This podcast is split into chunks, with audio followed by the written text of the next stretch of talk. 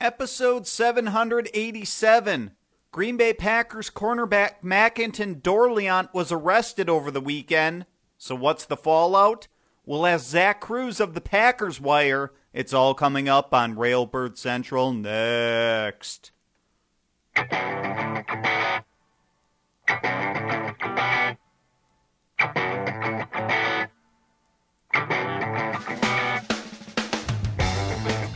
Good morning, Green Bay Packers fans, and welcome to Railbird Central at Cheesehead TV, the longest tenured Packers podcast on the internet.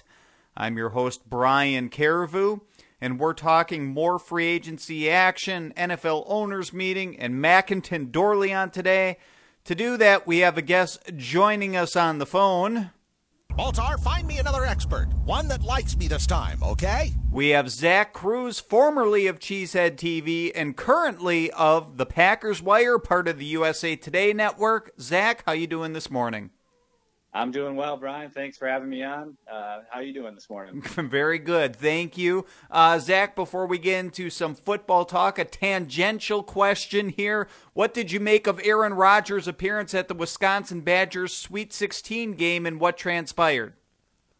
You know, I think it's great that Rodgers is such a avid supporter of Wisconsin hoops. You know, he's lived in Wisconsin for how how long now? Twelve years or so. So I think it's I think it's great, and and really, how cool is that moment that that he helped produce with Zak Showalter? I mean, to hit hit that three and then do the celebration with him there was was just awesome. I I think it's one of the coolest moments in recent Wisconsin sports history. To be honest, I just I thought that was a really cool moment. It was. The only thing better is if they would have won the game, which is unfortunate yeah. for the Badgers, yeah, but not the way we wanted to end, but still a still a cool moment. All right, let's talk about this Packers team and what's impacting them. Turning to the arrest of Makinton Dorleant.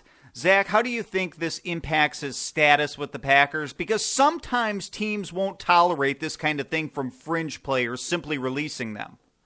Yeah, he's an undrafted free agent. You know, he didn't he didn't play a whole lot last year. He actually was on IR twice, which is which is kind of a weird thing. But the way it sounds, his role in the whole incident was pretty minor. So, you know, I, I don't think any team wants this kind of press, obviously, but I can't imagine this is a, a job ending thing for him. I mean, TJ Lang went on Twitter almost immediately after that that news broke and and stood up for him. So I think he's gonna have support in the locker room and you know, he, he plays a cornerback position where the Packers need guys. So I, I think he's going to be all right. Like I said, I, this this whole thing sounds pretty minor from from the early details about it. Yeah, I think everybody deserves a second chance, and if this yeah. is Makinton's first defense, I think he'll get it as well. But Zach, while we're on the topic of cornerbacks, this is an obvious position and need for the Packers, and I want to get your thoughts on a couple of incoming rookies who made news this past week after injuring themselves at their respective pro days.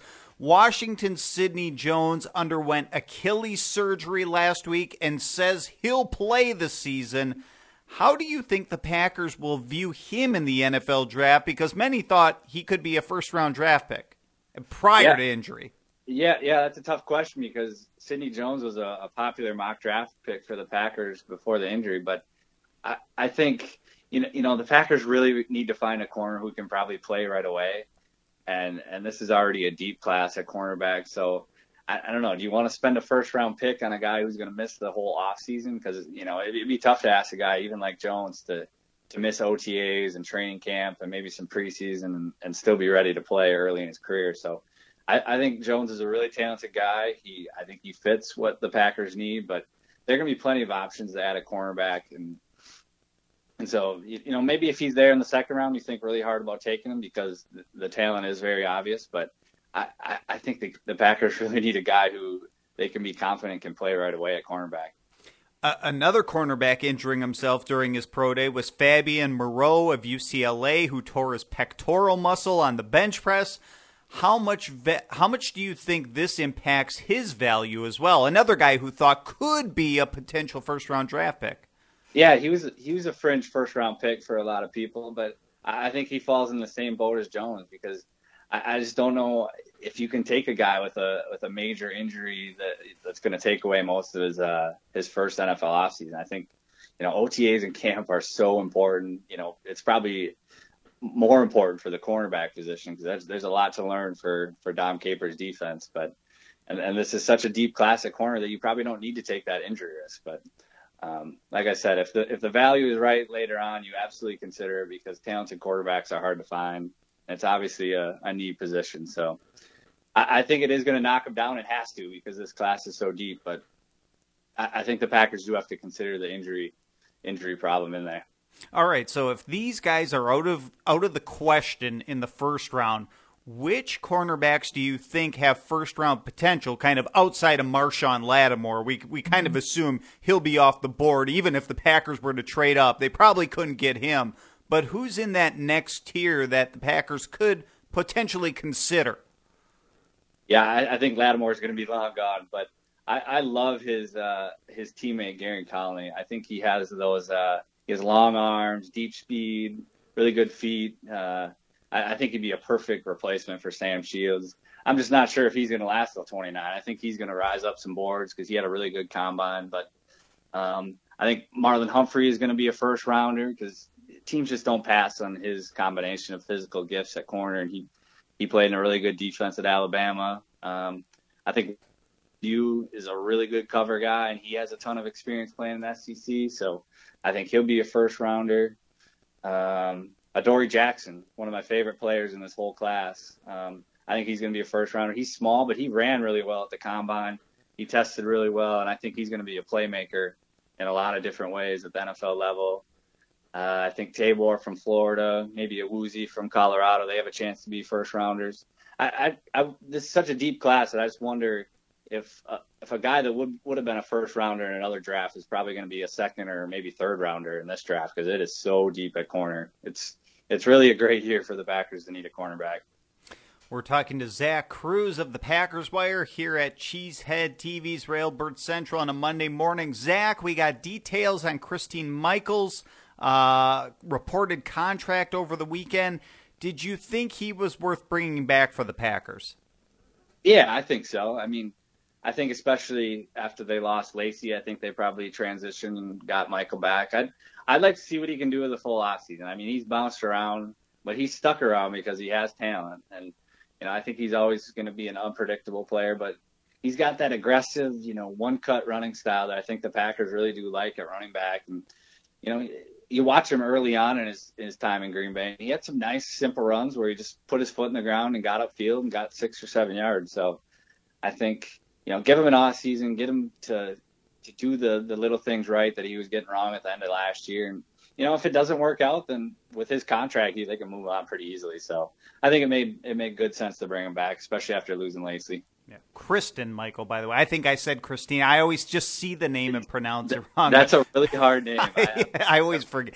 Uh, Zach, uh, how big of a need, though, is the running back position now that they've officially got Michael back in the fold? Do they need a big power back now that Lacy's gone and that element is kind of missing from the roster? Yeah, I go back and forth on how big the need as a, run, a running back because – on one hand, like you said, I, I do think they could use a big back like Lacy who can, you know, come in, play most of the downs, grind out yards in between the tackle, and you know, give a compliment to Montgomery, who who's had some some pretty big issues staying on the field early in his career. But I also really like Montgomery, and I especially like how the Packers play offense when he's on the field. I just think it opens everything up when they go to that that empty set where Montgomery can motion out and kind of dictate coverage, and Rodgers can figure out everything about the coverage pre-snap. I think that's that's super valuable, and you're not going to get that from most running backs. So I don't view it as a huge need, probably for those reasons, because I think Montgomery is a pretty good option moving forward. But I, I think they're going to be able to grab a guy they like in the middle rounds, because again, this is a, a good draft for for running backs, I think too, and they get a, a mid-round guy, maybe another undrafted free agent they like, and I think they can probably call the position good.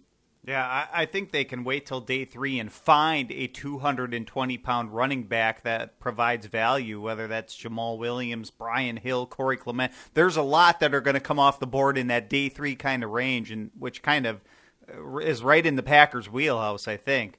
Uh, but but Zach, that the with the NFL owners meetings currently underway uh, as of yesterday in Arizona, do you think the Packers will support the Oakland Raiders' potential move to Las Vegas?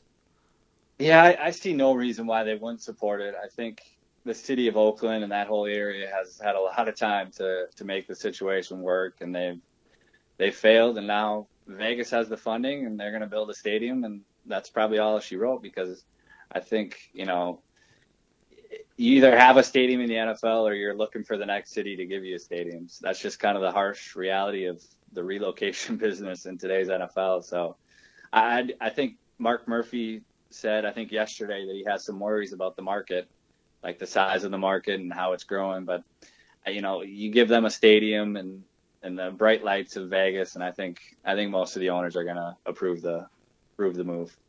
It'll become official later in today. Apparently, a vote will be held. Um, Zach, are, are there any proposed rule changes that you have strong feelings about?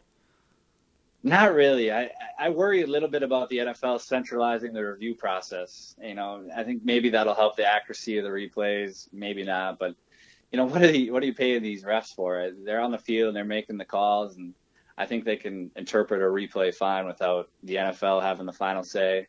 Um, I'm not sure about limiting overtime to 10 minutes. That sounds like a good way to get more ties, and I don't think any fan wants a tie. So I, just overall, these are these are kind of moves that I'm not sure fans were really asking for any of these changes. To be honest, I think they're they're pretty minor things, but I don't think they're they're anything the fans were really looking forward to getting changed. True. They they could maybe do it for the preseason, but uh, maybe they should yeah. leave the regular season alone. Uh, yeah, Zach, before we let you go, uh, can you tell us uh, the the Packers wire, the Twitter handle there, and anything else you want to promote? Feel free. Yeah, the Twitter handle is just the Packers wire. Um, you know, the site's growing every day. It's exciting. We got some new staff members coming on board. Um, I appreciate all the all the support early on, and I, I really appreciate you having me on here to promote it. Um, it's exciting time.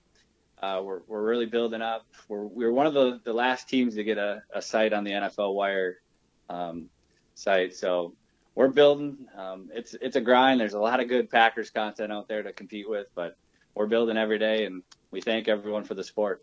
Well, we'll send our listeners there to the Packers Wire. Zach, thank you so much for joining us. Take care and keep up the good work. All right.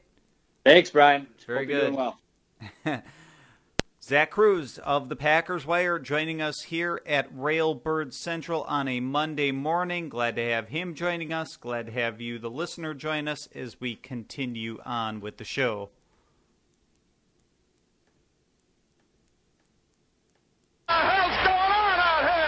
I'll try to tell you, Vince, in our Packers news segment. Uh, Packers cornerback Makinton Dorleant, along with Chicago Bears cornerback Deiondre' Hall, were both arrested in Cedar Falls, Iowa, early Sunday morning, according to a report from the Milwaukee Journal Sentinel and PackersNews.com. Those two are former teammates at Northern Iowa University, if you were wondering why both a Packers and a Bears cornerback were together. Now, if there's a silver lining here for Dorleant specifically and, and the Green Bay Packers perspective, it appears as if Hall created the bigger disturbance as he was cited for disorderly conduct, public intoxication, and interference. A, a taser was apparently used on him. Dorleant, meanwhile, was just cited with misdemeanor interference. Uh, according to the report, he was apparently trying to pull Hall away from officers despite being warned to stay back from the scene. The incident took place at Sharky's Funhouse in Cedar Falls, which is near the Northern Iowa campus.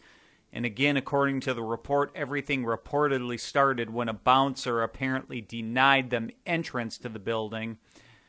As for the fallout from this incident, because it was a misdemeanor, I personally doubt anything will come of this it's true that teams do tend to have short leashes with players on the roster fringe, but I tend to think the Packers will treat this as strike one for Dorleant. As long as there's been no other incidents from him, and there are none that I'm aware of, I think they'll give him a second chance, and everyone deserves a second chance, as I said earlier. I'm not sure they deserve a fourth chance like defensive lineman Letroy Guion appears to be getting, but that's not the case with Dorleant. Now, if you read between the lines, I think the Packers actually hold higher hopes for Dorleant than many think, based on the evidence that they used the one and only designation to return from injured reserve on him last season. Unfortunately, he then suffered another injury that ended his year, but he, he's one of those dark horse candidates that could be a contributor to this team in 2017, and that could really help the Green Bay Packers at a position they need the help. Obviously, he has a long way to go to prove he can do that, but it's possible. Uh, he's also got a long way to prove that he can stay healthy because it was the originally a hamstring injury in training camp that landed on, on injured reserve the first time, which he was the designated to return player. And then it was a knee injury that ended his season later on. So he's got to start taking, uh, got to start staying healthy, healthier, uh, I guess you could say. But yeah, other than that, uh, that's the McIntyre Dorleant news. Um, in other news, Packers president Mark Murphy spoke with the media Sunday evening from the site of the NFL owners meeting in Arizona, becoming the first representative from the organization to comment on the team's approach in free agency since it opened, uh, because uh, you know we haven't heard we heard from you know Ted Thompson, Mike McCarthy at the NFL Combine before the start of free agency. Haven't heard from them since then. Uh, the Packers have taken an atypical approach to free agency this offseason, losing an unusually high number of players to other teams, seven of them, but also signing an unusually high number from other teams, four of them. The takeaway comment from Mark Murphy yesterday was, quote, there's certain players that other teams were willing to pay more than we thought was reasonable End quote. That comes from Ryan Wood of the Green Bay Press Gazette. I'm not sure there's a whole lot more to read into those comments. They're actually pretty accurate. Uh, I think what what how Mark Murphy generalized the Packers' approach to free agency in 2017. Um, I, I like what the Packers have done. The the one you know the one that got away that really surprised me was T.J. Lang, as I've said on this show before. But other than that, uh, I, I, don't have a whole lot more to say on, on, on that topic. Maybe the Packers feel good about his potential replacements, uh, whether they're already on the roster, like Jason Spriggs and or Kyle Murphy or others, or that comes through the NFL draft. We will see. Uh, but that's what we have from the owners' meetings thus far just getting underway on Sunday. The the bulk of the uh, you know what happens, the work that takes place at the owners' meeting takes starts today, lasts through Tuesday, wraps up on Wednesday. Uh, so understandably, not much coming out of Arizona yet, but we'll find out more to come. And uh, just just one final note: we got details of Kristen Michael's contract from Tom Silverstein in the Milwaukee Journal Sentinel over the weekend. Michael got a one year deal worth $800,000, including a $25,000 signing bonus. So, in the grand scheme of things, that's a really small bonus and guaranteed money. If they have to cut him, Michael's bonus is hardly a deterrent. Packers can absorb that $25,000 hit, which is a drop in the bucket on the salary cap. And, and because of the veteran salary benefit, his cap number is only $640,000. So really, he comes at a bargain price for the Green Bay Packers. So uh, there's that to consider there. Uh, so that's kind of the, the news we have so far uh, on this Monday morning. Like I said, there's there's all sorts of things that are going to come out of the owners' meeting, but haven't really happened yet, um, including the the proposed move of the Oakland Raiders to the uh, Las Vegas, and and that kind of uh, leads me right into this segment here. The day ahead. We'll get to that in a moment. The NFL owners meetings continue in Arizona on on on Monday, and Ryan Wood of the Green Bay Press Gazette reports that general manager Ted Thompson will meet the media on Monday. it'll be the first time he's spoken to the media since the NFL Combine and the first time since the start of free agency. I'm not sure you're going to find anything enlightening from Thompson, but follow the Packers beat writers on social media and you'll hear whatever comes from the horse's mouth regardless. Uh, as for what else is going on at the owners' meeting, the vote on whether the Raiders' proposed move to Vegas will will reportedly take place this afternoon, uh, according to ESPN. Adam Schefter reports the vote will be approved. Now, I have no indication what the Packers will do, how they'll vote on it, but I have no reason to think they'll be against it other than the reasons that Zach Kruse just cited before that the Packers have concerns about the size of the market. Um, but you can bet it'll be a popular fan de- destination. You can bet on that. I'm sure there's already some of you listening to the show that have been like, ooh, the Packers could potentially play a game in Las Vegas. Sign me up for that. I'm going to fly out there and stay at a casino and have myself a good old time uh, over the course of a weekend or something like that. And um, you know, it's it's something that you know fans have already done. I know when the Wisconsin Badgers have played against UNLV it was a popular destination. In fact, there was, you know, we're probably going back, what, close to a decade now, but you can remember the time when there was that power outage at the Badgers UNLV game that really impact that you know ended up canceling the the the it happened in the fourth quarter and and they couldn't finish the game and kind of impacted how the you know the the betting line, it, even if the, the the the score itself was pretty much out of reach. The Badgers had put it out of reach at that time, but but you know the the over under and the the the line on the game could have been impacted um, eh, with the last minutes on the clock. Whatever. It, it was a strange situation, and I'm getting off topic now. But uh, yeah, that's that's Las Vegas for you, but uh, also uh, provides an interesting backdrop.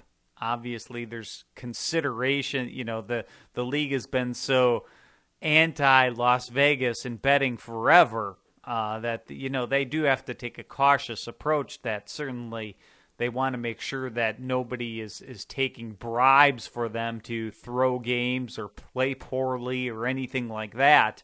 Uh, but uh, I think we're coming to the day and age here where no matter if you live in Vegas or not, you know, gambling takes place, uh, albeit illegally, pretty much nationwide and worldwide.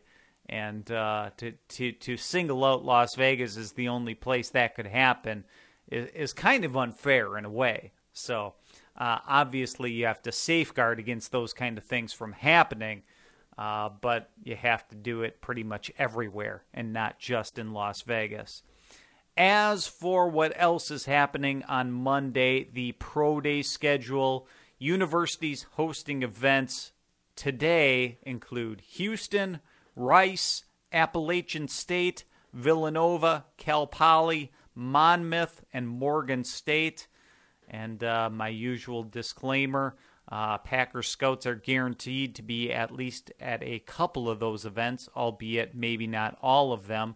The team does not publish which specific sites they send representatives to, but you can rest assured they'll be checking out some of them as the Packers prepare for the upcoming NFL draft at the end of April.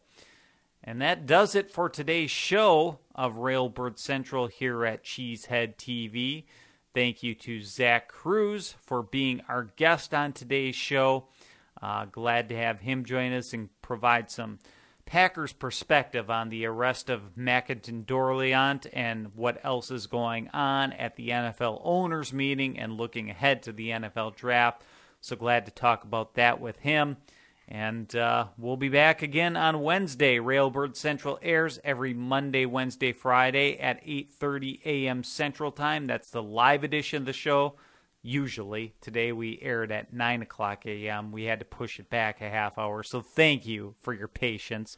but we're glad we could still provide an episode regardless. Um, so we'll see you, folks. We'll see you on Wednesday. On behalf of everybody at Cheesehead TV, I'm Brian Carriveau. I leave you today with a song called Tweaker by Keller Williams on Sci Fidelity Records. See everyone. Go, pack, go.